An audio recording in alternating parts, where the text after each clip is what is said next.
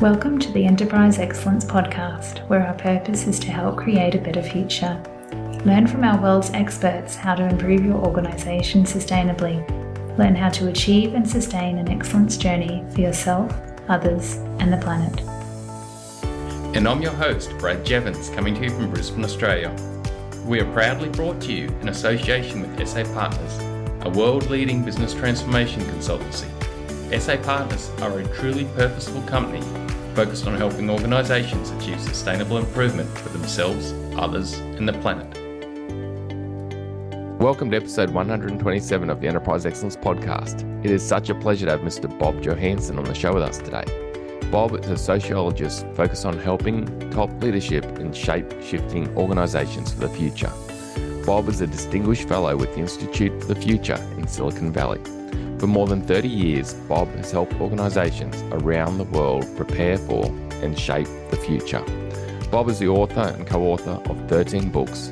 His latest book, Office Shock, is focused on the future of the office, which has been accelerated by the recent pandemic.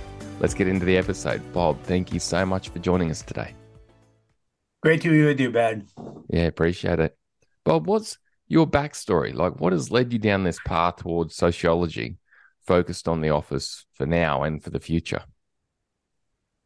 Yeah, so I'm a humble futurist by background and by training. I've been doing this a long time. Uh, the Institute for the Future is the longest running futures think tank in the world now. We started in 1968. So, you know, the first question you should always ask a futurist is Have you outlived your forecasts? yeah. and we have five times over. Now, I'm a sociologist by training, so my PhD is in sociology. Um, also have a background studying world religions and values and kind of the implications of religion on society. I'm not an advocate of any brand of religion. I'm a student of all of them. Um, but when I came to Silicon Valley, I got really interested in the sociological side of technology. So typically, I'm the resident social scientist on a project with engineers or with scientists. And typically, I'm looking 10 years out and thinking future back. Yeah, that's nice. And you're based in such a part of the world for that forward thinking, isn't it? Like you look at what's come out of Silicon Valley over the last, what, a long time. It's amazing. Yeah, Silicon Valley is still um, the epicenter of a lot of the technology shocks that ripple around the world. It's certainly spread out from the early days of Silicon Valley, which that term was coined in the 1970s. So it's taken a while to to get going, but it's um, it's a very exciting mix of people and the way i like to think of it and i you know i grew up with it the way i like to think of it is that it's a it's kind of a mix of people who want to change the world and make the world a better place, and people who are extremely greedy um, and I, I, sound like I'm being negative, but I'm really not. If they weren't so greedy, Silicon Valley wouldn't work. But that tension between the change the world people and the greedy people, it creates an edge, and it's a very international edge. It's not a it's mm-hmm. not an American phenomenon. Indeed, most of the people, um, at least many of the people in the valley, are not even from the U.S. It's it's an international mix, and this tension between the change the world people and the make money people is just such such an important part of the energy, the kind of sparkle, the uh, kind of passion and bite that reflects what the val- the valley is all about. Yeah, it's it's amazing, and so much of what our community does and our listeners do, Bob, you know, emanated from there to some degree with agile yeah. and a lot of the expertise that happens there. It's like such a heartland of it. Mm-hmm. Exactly. Exactly. And and you know, those are the techniques where people actually try to make sense out of the technology and and kind of direct it or control it. I think what what the Silicon Valley energy is just about putting all this stuff out there and then it's up to the rest of us to figure out what to do with it. Yeah. Yeah.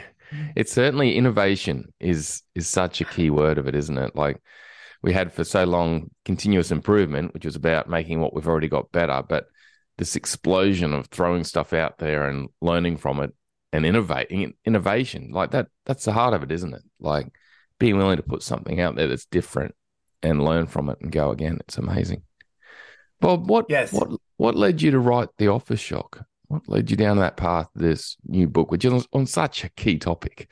Like I, when I when I saw your book, I'm like, wow, you you've nailed what's on everyone's mind right now. So we started writing it uh, right about the time the COVID crisis broke out and the shutdowns and work from home and closing down of offices. And we had a conversation with a Swiss furniture company, USM, that makes modular, very energy efficient, very flexible office furniture.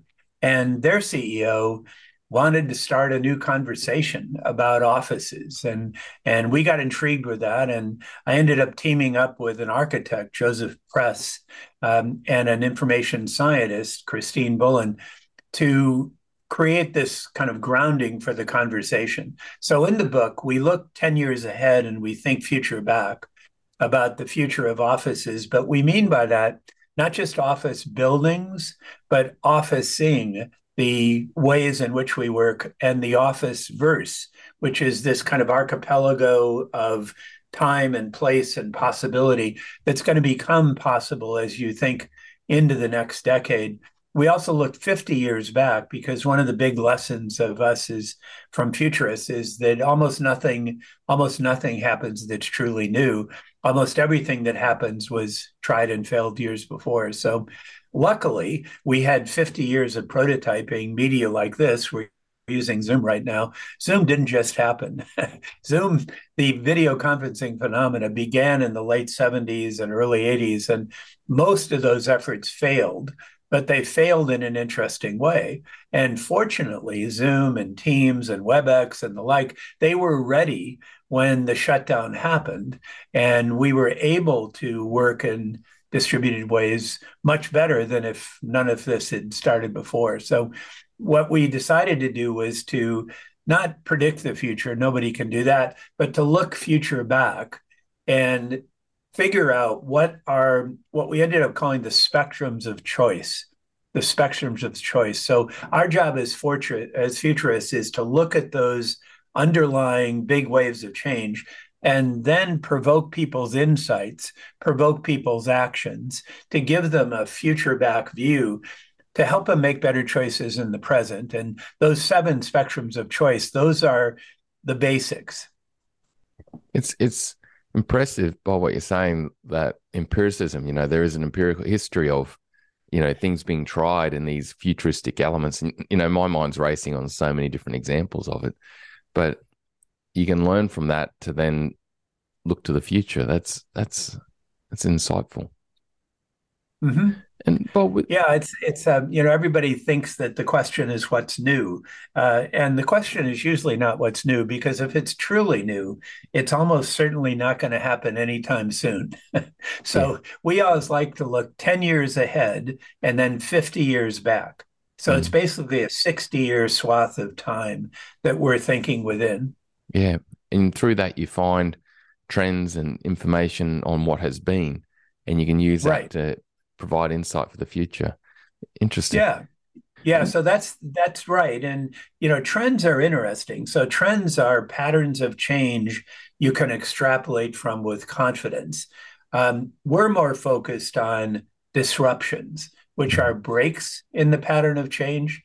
Um, so you can look at things like demography. That's a trend the what we call the digital natives or the cross reality natives, you know, those that are 27 or less or 16 or less, they're disruptions. You know, they're breaks in the pattern of change. So they're not so much trends as they are disruptions, and you have to treat them differently. That's where future back thinking comes in. If you're dealing with a trend, that's kind of the easy part because all you have to do is look at the history and extrapolate. Mm-hmm. Yeah, I got you. There's so you're really seeing the odd little event in the past of something being tried and then predicting this is you know this is what could come for the future. Like but what what are those elements in future shock that you write about that senior leaders need to consider upcoming with the future? We're part of now but that's flying at us rapidly sure so now right now the conversation often focuses on when are we going to go back to the office you know, when are we going to go back to the office? And we say, yeah, that's a good question. But for us, it's number six out of seven. And the first question is always, why an office at all? So it's really what's the purpose? And there are good answers to that question. I'm not against offices. I'm just saying it should be a question asked why an office rather than an assumption made. Mm-hmm. We're going to go back to the office. So these seven spectrums, and we can talk about each of them individually, they begin with purpose. Then we go to outcomes, and and we think these are in order. That you have to begin with purpose. So purpose and then outcomes. Why? What? What are the results you're seeking? So purpose is about intent. Outcomes is about results. And we are influenced a lot in the book by the work of the economist Mariana Mazzucato in Europe. And what she argues is you have to think across a spectrum from shareholder value to stakeholder value. So it's think about it as profits to prosperity. and where do you want your office to be focused? And it's not a binary choice, it's a spectrum. Then, as futurists, we can't help but point out that climate is the looming outcome that we all have to be concerned about. And the spectrum there is from net zero to regenerative. Then we ask the question of belonging. How do you create a climate of belonging? And future back, it's obvious we're going to have a more diverse workforce. And we've got to create ways to create a sense of belonging, a sense of inclusion, even a sense of equity in a world that's going to be increasingly distributed. Then we ask the question the spectrum, what we call augmentation, the spectrum of augmentation. And over the next decade, it's going to be an amazing decade in terms of the augmentation of human intelligence. So finally, what some call artificial intelligence, I don't think that's a very good term. Uh, what some call artificial intelligence is going to get practical and we call it augmented intelligence. And you know chat gpt just came out as our book was coming out. We used a predecessor to that gpt-3 to write that chapter just to demonstrate what augmented writing will look like. And you know i write books. So if i'm going to be writing big league books 10 years from now i'm going to have to be augmented. So we're all going to have to be augmented. We're all going to be cyborgs 10 years from now. But the question is what can humans do best and what do we want to keep for ourselves and where do we want to be augmented? Then we get to the question of time and place. And the spectrum here is from office buildings to what we're calling the office verse that anytime any place collection that metaverse of work if you will. And finally we ask the question which is actually quite linked to your work about agile and about agility how do you hold it all together? What are the ways of staying coordinated, staying in sync. And you know, if you think future back, all of us who are leaders, we're all going to have to be corporate athletes. We're also all going to have to be physically, mentally, and even spiritually fit, not necessarily religiously, but spiritually grounded in the face of all this uncertainty, in the face of you know what the Army War College calls the VUCA world, yeah. with all this this uncertainty. So those are the seven spectrums: purpose, outcomes, climate, um, then, then think about belonging, augmentation, time and place, and agility. It's it's great questions, Bob. And I can see by asking these, you're really going to be starting to challenge yourself and think about the future. But with why an office, what what have you seen some of your clients or people come to a conclusion here? Like like you said, it can be very depending on the organization and all sorts of factors. But what have you seen playing out here with why an office? Sure. Um, so there's good reasons to have an office or to meet in person. And the reasons are orientation, essentially asking, you know, why am I here? Um, who are you? Um, it's orientation, trust building. Um, then um, early stage creativity, uh, renewal, and developing corporate culture. So I was talking with the CEO of a large Midwestern firm uh, just last week, and and he asked me the same question you asked, and I gave him the same answer. And he looked around his office. He was in his office at the time. He looked around and he said, "Bob, my office isn't very good for any of those things." it it isn't very good at orientation. It isn't very good at trust building. Um, food is an important part of orientation and trust building. His cafeteria was closed because there weren't enough people there. Um, and he said, All I've got is these people sitting in their offices with their doors closed doing Zoom meetings. yeah. Now, that's not a good reason to come back to the office. so we've got to ask ourselves why You know, what is the purpose of the office? And if it is, which I think it should be, orientation, trust building, renewal, culture building, early stage creativity, we ought to have offices designed for that.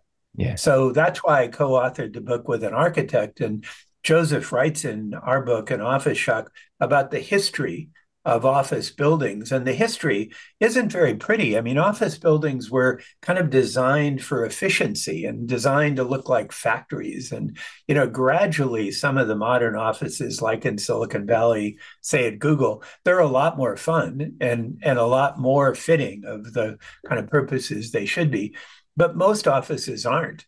Um, so that's the first realization is you go back to the office and you say, wait a minute, that's not that's not why we want to be here. So yeah. that's creating, um, you know, people called it in the early days the great resignation and then the great reset. And the latest term is quiet quitting. You know, we, we call it the great opportunity, but you've got to view it as a strategic opportunity. It isn't just an operational choice because the old fashioned office wasn't very good to begin with in many cases. We can do better now. We've got this opportunity to rethink it and and do better than we did before. Yeah, I think Bob, the the old saying that you know people leave leaders or leave that leave due to a conflict with people around the organization or something that's not right for them, plus you know purpose and direction is still so at large, isn't it? And I see it with organizations that I work with. But what you yes. said was quite was amazing that you know, the office is about that culture, that connection, that early innovation, that trust building. There's a there's a pattern in agile where, where I work, which is called quantum entanglement. And it's that mm-hmm. humans yeah. can break out and be disconnected for a long period of time, just like you know quantum particles. But they need to come back together to resync and build that trust and refocus and align, and then you can right. split again for a while, and it's really effective.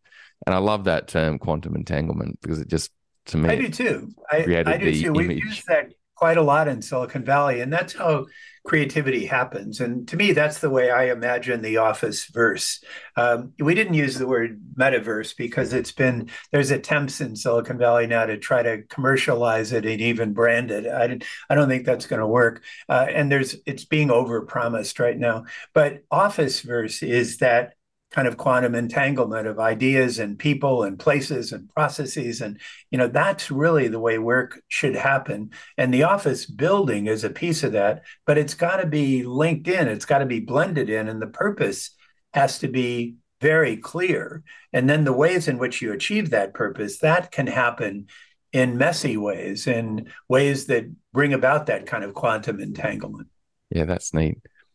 Bob on the second element you had what what results or outcomes and i i can understand this um but do you mind just describing like are, are you seeing any outcomes out there other than just you know make money profit growth those types of things what other outcomes are you seeing with some yeah, of the organizations we are. Uh, there's a, a big project at the Institute now. You can see it on our website, and maybe at the end of this, we can put a link to the Institute's website. We're an independent nonprofit, so most of our things get published whenever they can. And in that case, we've got a big project underway called the Equitable Enterprise, which is rethinking the basics of corporations and the basic of organizations. And instead of just thinking, how do we prepare people? How do we train people for jobs? We're raising the question about how you, how can we create more equitable organizations and equitable jobs? What are the different models? And our our language kind of blo- locks us in to thinking about certain ways about companies and you know some of the traditional economics was focused on well it's all about shareholder value and nothing else what Mazzucato argues is no, no, it's not only about shareholder value, it's also about stakeholder value. And there are different models. You know, cooperatives may be the biggest uh, example, but those aren't well understood and the information's not well shared. But there's many different models for how organizations might be structured. And if we think future back, the challenge is not only to produce revenue, produce profits for the shareholders. The goal is to have a positive impact on communities too, and give people a sense of purpose. So we we know from the literature that purpose-driven people are happier, they're healthier, they live longer. We know that purpose-driven companies perform better.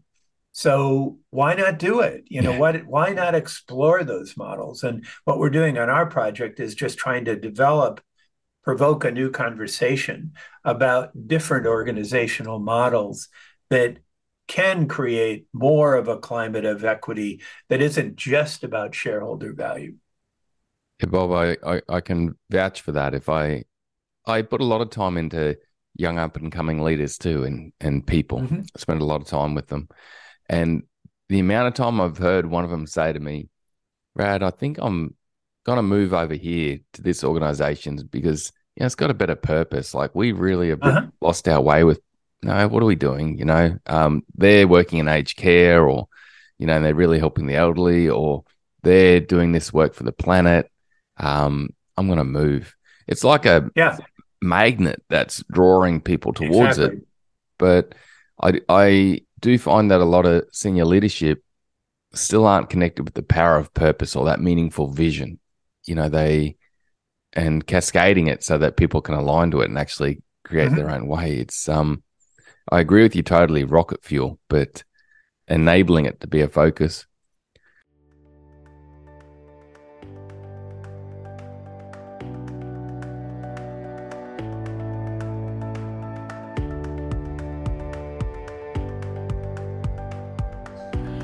Go to enterpriseexcellencepodcast.com backslash downloads to get hold of some additional resources and links Bob has kindly provided to help us all enhance our learning in this area, this very important topic. Please like, subscribe, and share this podcast to help others gain insights and create a better future. Let's get back to the episode.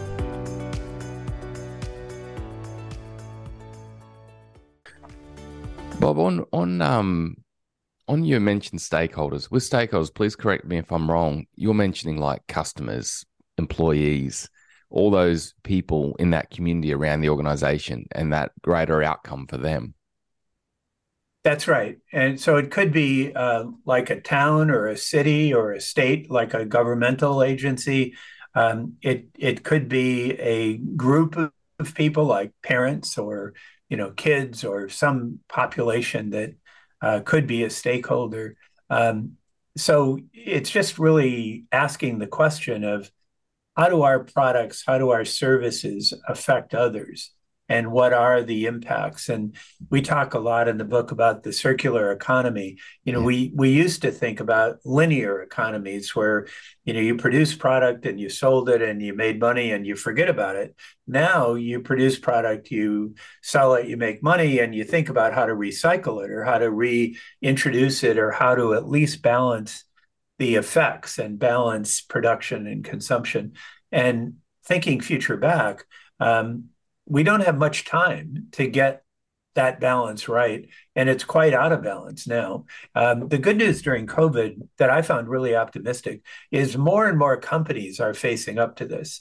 Um, the disappointing part is that governments aren't doing very well at all. So, so they talk a lot, but the action hasn't been very good. So, uh, during COVID, I've been more impressed with companies, but less impressed with governments, and they're so polarized now that they can't seem to get it together, even around what is to me an obvious issue around climate.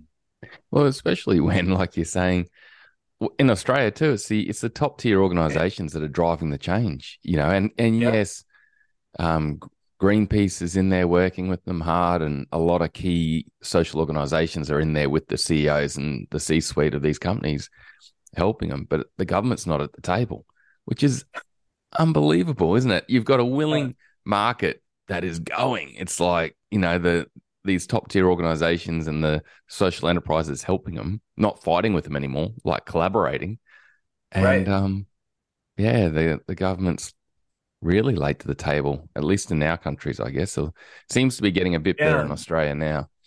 But um, I hope so. I hope so. And you can see certainly in Australia and and now in the United States, the impact of climate is is not tomorrow or 10 years from now it's now you can see the immediate impact yeah i just think in essence too bob the that piece of climate you've mentioned here in your book, just the the future we develop for our kids is or don't develop for our kids is so amazing, isn't it? Like right. it can be a lot worse or it can be a lot better or or maybe we exactly. could hold equilibrium, you know. And exactly. I think um I do a lot of trekking with my boy and you know get into some amazing yeah. wilderness areas and right you know you, you want them to be there if not more don't you exactly exactly and then and then again a future back view makes that obvious and and i hope that we're going to face up to that as one of the one of the opportunities we have now we it, we can work better we can work smarter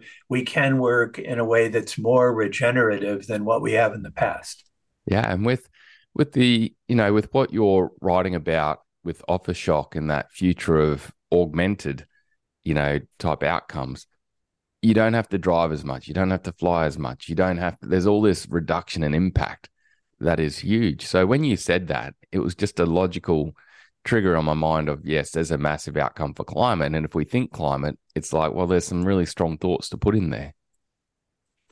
That's right. That's right. And and the neat thing about looking 50 years back is you can see how we've had technology that's been in development for more than 50 years, actually. The term artificial intelligence was coined more than 65 years ago. It's a very old term. Um, and now it's finally getting practical. And it's very interesting. Just on November 30th, Chat, GP, Chat GPT was released by OpenAI. Um, and it really interesting how popular it's become. I'm sure many of your listeners have already tried it. And if you haven't, try it. Uh, it's basically a um, very large uh, language model that you can chat with. You can ask questions of. It can do draft writing for you. And um, around Institute for the Future, we're trying it out all the time because it's it's pretty clear that what we do as futurists um, can be done in some ways by these forms of augmented intelligence. Now, it has real limitations, but if you assume future back, you know all futurists will be augmented or they they won't be in the game yeah. it's just going to be a price of entry but there'll still be things that humans can do better than the technology so you know tom malone the guy who wrote the book called superminds he said the big story over the next decade is not computers replacing people although that'll happen in limited ways the big story is humans and computers doing things that have never been done before. That that's augmentation. Yeah, I was even just sent uh, a simple um, app yesterday from a person I know on just Microsoft Power. Was it Power Automation? And I was like, wow, that's because I'm in process improvement, you know. And you you look at these little triggers you can easily rapidly get flow with a process by just having a trigger or some sort of logic event right. w- rather than the human having to do it. It's a massive outcome for customers and for for people. But I'm definitely yeah, going to check out be. that that. It uh, can be. I'm I'm cautious about the word automation mm. uh, for the same reason I'm cautious about the word artificial intelligence. Um, it's it's not about replacement it's not about automating although some of that will happen in limited ways the big story is about augmentation it's about how do you take those things that humans do best and amplify them and move into spaces that we don't do well um, and those are the things that should be automated but again i'm very cautious about that term you know in the early days of um, office systems and officing, and before it was called the office verse, this field was called office automation. Mm. Office automation, and it's it really really wasn't automation. It was augmentation that was in the process of happening. And it's it's the same, like Bob, what you're saying. Like automation has that historic connotation that we're going to replace people, but mm-hmm. in reality, even on a factory floor, it's been about there's the, the humans have altered jobs to work in partnership with the automation because the automation needs care and service and these machines need sure us does. to work in partnership with them it's not just that it sure does it totally yeah now there may be a net reduction in humans just like i think there will be a net reduction in uh, offices office buildings but there'll also be new opportunities for humans to think how can they be augmented and how can they create create new roles that yeah. are better than what you had before. And th- that's not predetermined. But there's the other factor, Bob. I'd be keen. This is off topic, but you're a futurist, so it's on topic. we've got the we've got a massive reduction at crunch on labor at the moment, and it's not going to slow up if you look forward, in my mind. But please correct me if you you see me as wrong. Like it seems like there's going to be a decline in many many countries on access to labor and resource, and that augmented approach is uh, seems really critical right now. Please, your thoughts on that. Either way. Uh, I think that's definitely right. Um, the the labor force question it has lots of uncertainty baked into it, uh, but certainly there's going to be areas where labor force is going to be a giant issue. So take Japan. It's it's a very the demography of it is a much older society. Um, and creates a need for people to work longer. It creates a need for care for the elderly, and there's a, there's a role for augmentation. So we did a study a few years back on the future of the construction worker, and Japan was way ahead of any other country in developing exoskeletons for construction workers. And they're basically things you can put on that help your posture and help your strength, but they also make it so you can work longer. Um, so to me, that's an example of augmentation. It's a physical augmentation that helps extend the, the labor force that you already have. So yeah. there will be cases for the automation of some labor. There will be more occasions for the augmentation of human labor, and that can create a more robust workforce than what what we had what we had before. Yeah. I'm thinking, Bob, of that Japanese term jidoka, which is about, you know, yeah. error proofing and working in performance and quality machine performance in partnership, machine and person. You know, that's it's yep, it's a massive definitely. well, it's, it's what's happened.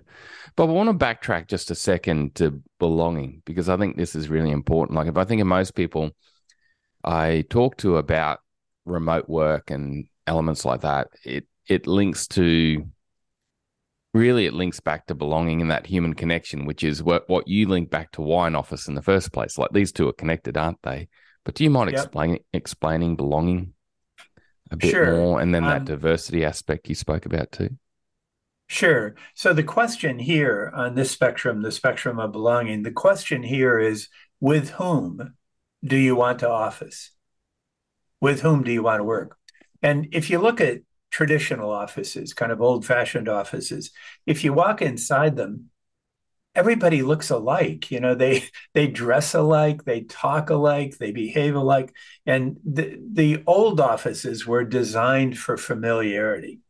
Uh, and there's advantages to familiarity. I'm not not against it. I mean you can if you have familiarity you have a common language you can get things done faster. So yeah there's some advantages to it but if you think future back the world is getting more diverse. Uh, it's getting radically more diverse. So minority majority societies are becoming much more common. California is already there.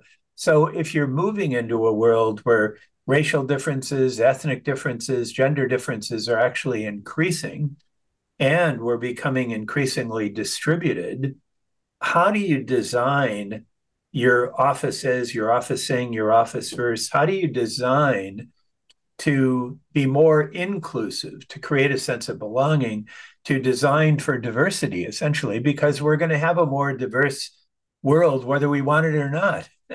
so the challenge here, this spectrum of choices, how do you design for familiarity? Do you, do you design for difference? And there's no yes or no on this, except that future back, increasing diversity is going to be inevitable. Yeah. So we're all going to have to design to be accepting of differences. And go back to what I said earlier about in person. If in person is better for orientation, for trust building and renewal, how do you build that into your distributed work? And there are ways to do it to create a sense of belonging in a distributed way, but you have to think it through. You have to design carefully to support those those cultural differences. Now, companies that have a strong corporate culture, they're going to have a competitive advantage because even though they're physically different, there'll be values that they share in common and purpose that they share in common. And that makes it a lot different. If you think back to uh, way before media, um, think back to the Jesuits and the Jesuit sects of the Catholic faith. You know, they were very distributed, global organization, no communications media, but the Jesuits pretty much did the same thing no matter where they were. Now, it wasn't always the right thing.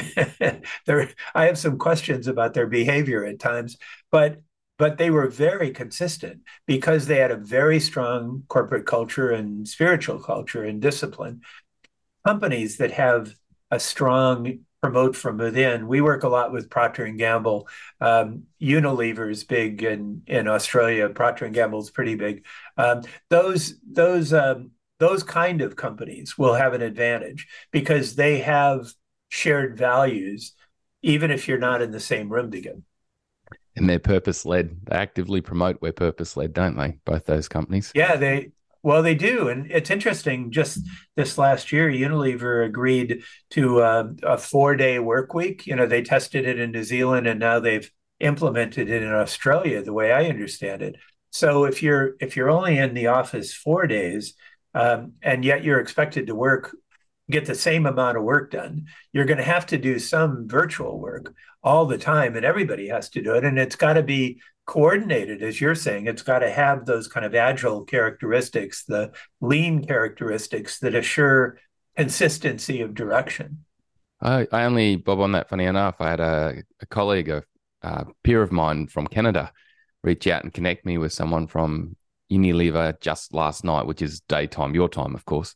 Uh-huh. And, and um, he said, "Look, she's just becoming an agile coach, and can you help her?" And um, you know, I know you've got this community going and what you do, and I'm like, okay, Unilever's yeah. is on that path. So yeah, it, yeah, really definitely. Cool and I think distributed work is going to require more of that because yeah. you're going to have to have those disciplines. Yeah, and those I love the word too with it, the drum beats. To be able to work coordinated externally, you've got to have these rhythms going because if you don't have these yes. rhythms going, it's very hard to link in together when you're not physically together. So that's right. Yeah, it's it's amazing. Bob, I got a question on time and place. Like, what what do you mean by time and place? So the spectrum here is from office buildings to the office verse. So the office verse is anytime, any place mixes. The office building is exclusively working in a building, in a place same time, same place. Um, so the spectrum increasingly now, I think you're going to see fewer office buildings and more remote work. It's and it's not going to be a sort of straight linear change pattern. It's going to be a mixed uh, change pattern of kind of hybrid work as people practice and experiment. But it's not going to be an easy, simple choice. Um, even though I think a lot of executives are falling into the trap of saying, I want people back in the office. You know, I'm doing hybrid work and I'm done thinking about this. Um, that's not going to work. It's going to take five to 10 years for this to shake out.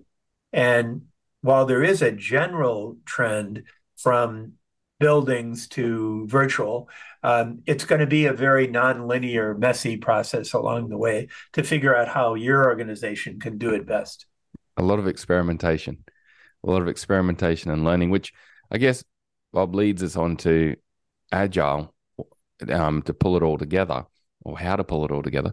What was your learnings in the studies that you've done on this topic of agile as part of this, you know, office of the future, the futureverse? Yeah, yeah. So stable structures are one end of the spectrum here, and shape shifting structures are the other. Stable structures work fine in stable times but we're not in stable times. so you need to have shape shifting. And I, I think of shape shifting as imagine a fishnet on a dock and you pick up one node, a temporary hierarchy forms, you put that node down, pick up another node, another hierarchy forms. So you still have hierarchies, but they're much more flexible and and they respond to the situation. They tend to grow from the edges, uh, and there's no obvious center even though you do have hierarchies that come to go, come and go. So they're much more shape shifting. And that's going to be more the successful organizational structure that demonstrates more agility, more ability to respond. And the, the rule of thumb, we actually learn a lot here from the military, from fire services, from police services, uh, from emergency rooms and hospitals. And the way they work in general is they have great clarity of direction, but great flexibility of execution. So if you're in an emergency room, it's all about saving the patient's life. But the nurse or somebody else may move in at different times, depending on what's happening right at the time. It isn't always the lead doctor who's telling people what to do. It's you have to respond based on the the crisis at, at hand. Yeah. So that's what I mean by agility. It's it's not it's more shape shifting agility, um, not just linear push through kind of agility. Yeah. That and I love you mentioned there that you need that clear vision or goal or that clear clear objective, whatever you want to call it, and right. reason for it. And then from there it comes down to that ability to adapt and flex to exactly achieve that vision and outcome. exactly and, and the military this is called commander's intent or mission command. Yeah. Or my favorite term is flexive command. And in the book, we talk about flexive intent. But flexive command is basically redeciding who's in the best position to make which decision at what time based on your situation analysis, your reading of the situation and what needs to happen, and your reading on after action reviews, what has worked in the past and what what hasn't. So I, I like that term flexive intent to yeah. have that clarity of direction, but but flexibility of how you actually execute. Well, I was just um, I interviewed prior to Christmas Chet Richards, who worked with John Boyd, and um, from that military background, you know, and then right. I think back to all the I've read a lot on the SAS and Delta Force, and it's it's such there's so many examples of it, isn't it? But again, that's a VUCA world, isn't it? It's necessity that you yeah, know the vision, yeah, you know the outcome, but how you get there and who's going to play a key part as you go there who knows? That's right. That's right. And that's where the VUCA term comes from. It's volatile, uncertain, complex, and ambiguous. I'm not a military guy by background, but I happened to be at the graduate school for the US Army the week before 9 11. And I've started bringing executives groups there. And now I've been brought in and I now teach the new three star generals on their first week in Washington. And it's been truly remarkable to learn from them. And I've I've kind of flipped that VUCA in a in a positive way. And what I've said is if you look future back, you realize that volatility yields to vision. So visionary leadership will get disproportionately rewarded. Uncertainty yields to understanding. So this is a time to be listening, not shouting at each other Complexity yields to clarity. And the way I say it is you want to be very clear where you're going, very flexible how you get there. And finally, ambiguity yields to agility. So you that's where we all need to be athletes. We all need to have that ability to be agile, to be grounded in in ways that when we can't predict what's happening on the outside. Yeah. That and being willing to, I guess, experiment, you know, as you talk, I just think of that you know, the PDCA cycle, being really willing to have right. that. And I guess safety comes into it too, doesn't it? Because if you don't feel safe yeah. in your organization to do that, yeah. well, there's no way that's going to happen, is it? Yeah. So, so we think of it as foresight, insight, action. Oh. Uh, so the foresight is thinking future back. What are those external ways of change? What's the insight? What's the aha? And then what's the action that comes out of it?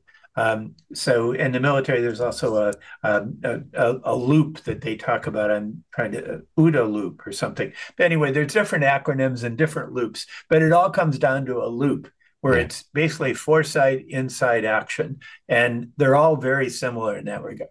Yeah, what is it? The OODA loop is, uh, and I might get this wrong. Um, observe, orientate, decide, act. You know, yeah. it's all that it's all that see something, learn something, think, go. Exactly. See something, learn something, think, go. You know, or exactly. It's it's not rocket science. It's just, but it's discipline. It's yeah. it's discipline in thinking. Yeah, Bob, that's that's uh, amazing. I guess that's uh, at the heart of our conversation. But what I love to it is the structure that you've brought to it for thinking about the future. I think this episode is really going to help a lot of leaders sit down and go through these seven seven questions really and seven ways of thinking to actually, you know, think about what we're going to do. Bob, what would yeah, be? We've actually we actually put, have a kind of tear out sheet that is kind of a guide, a sort of quick start guide to how to do this, and we've designed it like a music mixing board where oh. you can slide the scales up and down. That's so awesome. it's it came out in paperback right away, and it has that little insert on our website officeshock.org. You can also get those same graphics and can download them too. Oh, that's awesome. Thanks, Bob. Bob, what would be your uh, uh two minute tip, an enterprise excellence two minute tip based on your book and the work you're doing right now for the future to a leader who's trying to start to navigate that? Yeah. So, my clear takeaway in this one is um, view it as an opportunity uh, as well as a threat. And it's a strategic opportunity not just a set of operational challenges. So these are decisions that should be made at the C suite level, and your board should be involved. It isn't just the head of real estate, it isn't just the head of HR, it isn't just the head of digital. It's those three functions in particular, but it's really a strategic decision. And go through these seven sections of choice. Decide on your purpose. Why in office at all? What are your outcome priorities? How do you create a sense of belonging? How do you want to engage with this opportunity for augmentation? How do you want to design how you work? So it's the how when where and even why you work and what are the options you're going to give to people? And then how do you put together an agile structure that is responsive? So your traditional org charts are very hierarchical and rigid. Um, 10 years from now, they're all going to look like fishnets and they're all going to be very flexible mm. and they'll be in some kind of virtual medium. So we're going to have to design for diversity, design for flexibility, design to thrive in the VUCA world. Yeah, that's brilliant. Now, Bob, this this question slightly seems irrelevant for you with all the insights and thinking you do about the future, but what's been the biggest recent insight for you, I should say? Um, I guess the the biggest insight to me just right recently, and I, you know, the book officially went on sale last Tuesday, and for the just since the first of the year, I've been talking with CEOs every day and C-suite members every day. The surprising thing to me is how it's hard for them to grasp that this is a strategic opportunity um, there's just so much pressure to get back to the way it was. And, and there's other things looming like the recession and uh, the war in the Ukraine. And there's, there's other things challenging us, climate disruption. So there's other reasons. But the surprising thing and the disappointing thing to me is that people are missing the fact that this is a historic opportunity. Uh, now, it is a threat and there are operational challenges, but it's also a just a tremendous opportunity. And and to me, it's just surprising that more people aren't getting that. I hope our book makes a difference, and there's going to be many more soon. Yeah, I think well, there's that natural inertia for us to go back to habit, isn't it? And um, definitely, like you said, the pandemic is a massive shock to break habit, and it still we use it to gain make gains like Procter and Gamble and Unilever are, or do right. we just go back to what we've always done, which is right. There's a massive force on that as a human. So exactly, there sure is. There sure is. it's like I, I see it every day too. I guess it's part of being, you know, trying to really help organizations and move forward and and work either of those loops we spoke about, the PDCA loop and the loop you mentioned, the OODA loop. It requires Definitely. change. Um, so it's a it's a million dollar question. Bob, how do people get hold of the book and reach out to you if they want to learn more and and, and gain some help? Sure. Well, um, we'll put on. I'll, I'll send you some slides here that summarize it. But the institute's website is just IFTF as an institute for the future, iftf.org. And the book website is office officeshock.org. And, and we'll give your listeners a, a discount through our publisher at a link that we'll, we'll send. Thanks so much, Bob. Really appreciate it. Well, Bob, thank you for everything you have done and you continue to do. And thanks for sharing your knowledge and helping us create a better future, mate. Really appreciate it. Thank you. Thanks for all you're doing. Cheers, Bob. Take care, Brad.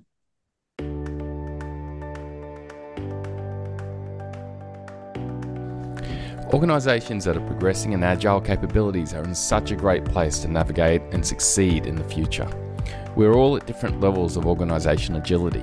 Survival of the fittest, most adaptable, applies to organisations as much as it does to nature. For those organisations that are looking to enhance their agility for the future, the Enterprise Excellence Academy is running a series of agile capability building events, both in person and virtually. These events are highly practical build your capability in applying the learning instantly. They are certified by the Agile Education Program, Jeff Sutherland, one of the founders of Scrum and Agile, his organisation. And they're also industry and role agnostic. Covers across every industry, every role. The events allow people from any industry and organisation to learn, build capability, and enhance agility. We already work with organisations from government, health, manufacturing, mining, refining, supply chain, and many more. To learn more about these events, go to Enterprise Excellence Academy or podcast.com or reach out. There were two key takeaways for me from this episode meaningful vision and goals with adaptability to get there. If I had a dollar for every time one of our world's experts mentioned this aspect is important, I would be a wealthy person. It is important that meaningful vision, purpose, or mission and goals are highly relevant and aligned throughout the whole organisation. A friend of mine just got back from a week at Harvard learning and spending time to develop and brought back with them a great concept, a great acronym for this.